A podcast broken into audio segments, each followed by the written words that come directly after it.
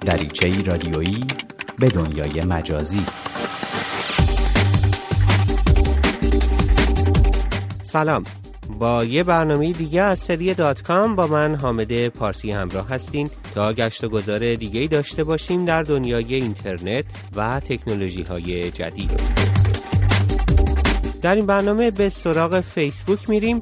که با تحمیل شرایطی جدید به کاربران اینستاگرام قرار از عکس های به اشتراک گذاشته شده توسط اونها پولی به جیب بزنه اما شاید تا حالا همه شما در مورد ایجاد صفحه تازه‌ای به نام آیت الله خامنه‌ای رهبر جمهوری اسلامی در فیسبوک شنیدید. با هانا کاویانی بیشتر در مورد این صفحه، واکنش ها به ایجاد اون و محتوایی که بر اون قرار گرفته خواهیم گفت.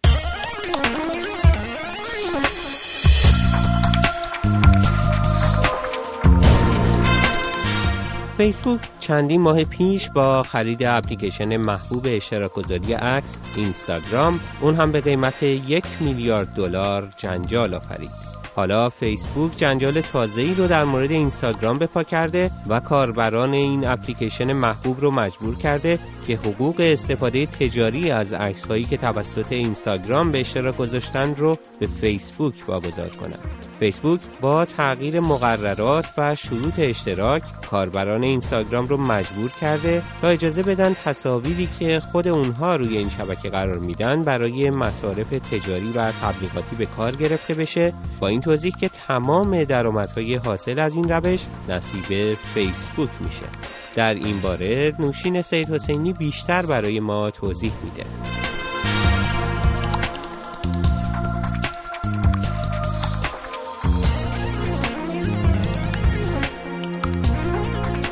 روزنامه گاردین در گزارش می نویسد که این تصمیم فیسبوک باعث نارضایتی و خشم کاربران اینستاگرام شده است. در این حال این اقدام فیسبوک ممکن است باعث شود که کاربران به سمت سرویس مشابهی که یاهو ارائه می دهد بروند. در همین حال سرویس تبادل و اشتراک عکس یاهو به نام فلیکر هفته گذشته یک نرم افزار جدید چند ای را راه اندازی کرد که حق معنوی کامل استفاده از تصاویر را به کاربران خود می دهد. در زمینه جدیدی که به مقررات و شروط اشتراک در وبسایت اینستاگرام افزوده شده آمده است که بخشهایی از خدمات ارائه شده توسط این وبسایت از محل درآمد فروش تبلیغات تامین می شود این بیانیه اضافه کرده که درآمد حاصل از چنین توافقی فقط به بهبود کار وبسایت تعلق خواهد گرفت و در ازای آن چیزی به کاربران داده نخواهد شد. روزنامه گاردین می نویسد که این بدان معنی است که عکس های منتشر شده روی وبسایت اینستاگرام بدون هیچ گونه ارجاعی به صاحب آن می تواند در تبلیغات مورد استفاده قرار بگیرد و تمام درآمد آن به این وبسایت تعلق خواهد گرفت. هیچ استثنایی در مورد این مقررات جدید وجود ندارد و هر کاربری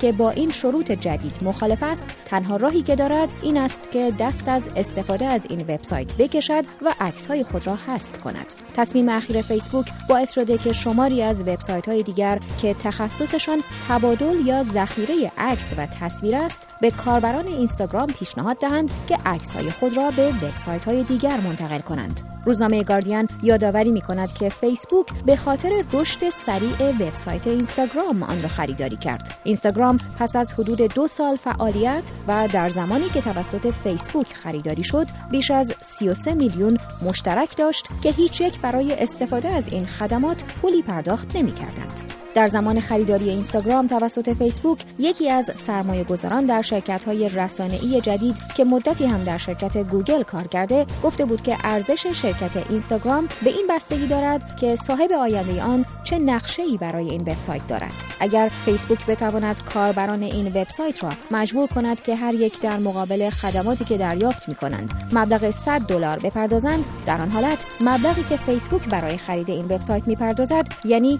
30 دلار در ازای هر کاربر معامله بسیار پرسودی است.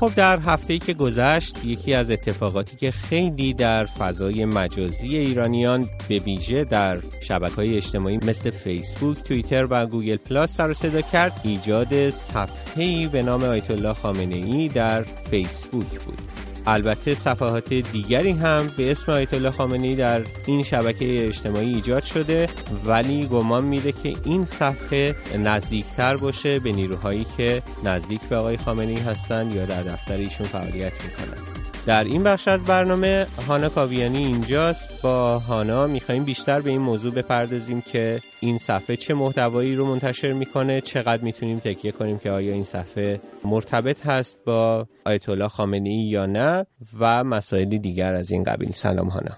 سلام بر تو و سلام بر شنوندگان برنامه دات کام. خب هانا برای ما تعریف کن که در ارتباط با این صفحه چه به دست آوردی؟ چقدر می‌تونیم این صفحه رو نزدیک به آیت الله خامنه ای ارزیابی کنیم؟ حقیقتش اینه که اولش باید اشاره بکنیم به این موضوع که هنوز هیچ واکنش رسمی از سوی دفتر آیت الله خامنه ای رهبر جمهوری اسلامی ایران منباب باز شدن صفحه فیسبوک رسمی اعلام نشده. در نتیجه همه چیزهایی که در این زمینه گفته میشه و شنیده میشه حدس و گمان و گزارش هایی است که حتی خبرگزاری های داخلی ایران دارن بهش می‌پردازن مثل اینکه خبرگزاری مهر روز چهارشنبه گزارشی در این باره نوشته بود و سوال کرده بود که صفحات فیسبوک رهبر ایران رو چه کسی اداره می‌کنه؟ به دلیل اینکه صفحات متعددی هست. منتها صفحه آخری که حدود یک هفته پیش باز شده با نام Khamenei.ir به نظر میاد که معتبرتر از سایر صفحه ها باشه. چرا؟ به دلیل اینکه این صفحه رو اولین بار اکانت توییتری که مرتبط با صفحه Khamenei.ir تبلیغش می‌کنه این صفحه مربوط هست به دفتر حفظ و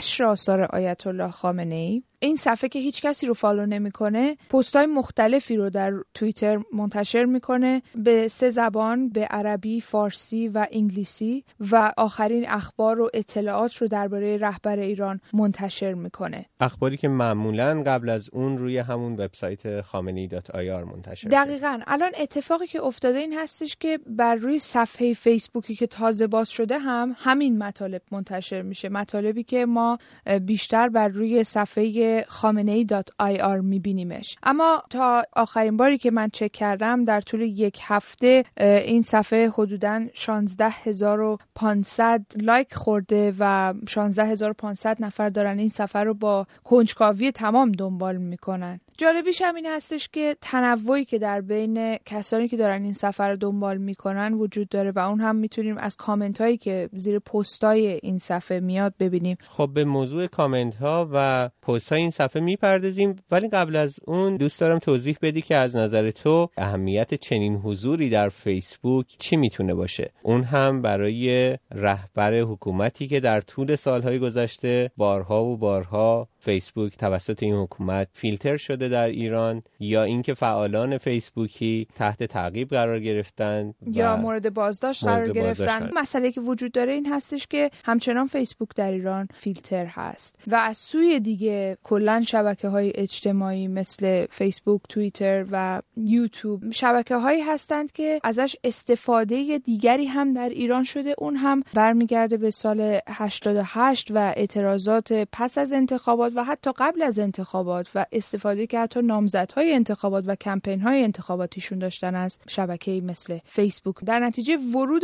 آقای خامنه ای اگر که شکل واقعی و رسمی داشته باشه می‌تونه که جالب باشه. مشاهده دلیل یک همچین کاری. خب حالا اگر که موافقی یکم هم به محتوای این صفحه بپردازیم. اظهار نظر کاربرای فیسبوک خیلی جالبه و خیلی متنوعه به دلیل اینکه گروهی با دید تنز به این موضوع پرداختند و گروهی دیگه خیلی جدی معترض این داستان هستند و حتی صفحه هایی تشکیل دادن برای اینکه اعتراض کنند به حضور آیت الله خامنه ای بر روی فیسبوک. اما در خود صفحه‌ای که درست شده پست هایی که گذاشته شده زیر یک پست رو من نگاه می‌کردم که بیش از دو هزار کامنت بود. حتی برخیش توهینآمیز. حال مشخص نیستش که آیا این صفحه نظارتی برش میشه آیا تصمیم بر این بوده که کاربران رو آزاد بذارن تا صحبتشون رو بکنن. اما مسئله که وجود داره این هستش که خیلی کاربرا اعتراض کرده بودند. حتی غیر مرتبط با پستی که روی اون صفحه بوده داشتن اظهار نظر می‌کردن و در مواردی هم اظهار نظرهای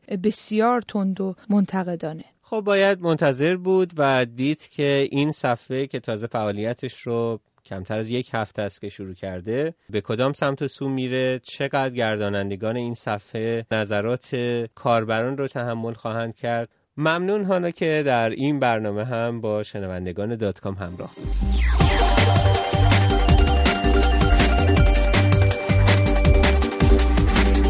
به پایان برنامه دیگر از سری دات کام رسیدیم. با ما به نشانی الکترونیکی کام at در تماس باشید یا ما را در صفحه فیسبوکی این برنامه به نشانی facebook.com فردا نقطه دنبال کنید.